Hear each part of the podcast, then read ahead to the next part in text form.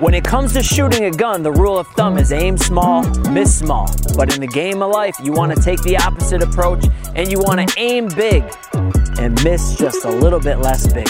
Because in life, we don't want to think small and set low targets. We want to think big and expansive. You don't want to retreat or contract after everything that's going on. So when you come out of this, headshots only, aim for the stars, and don't set your targets too small.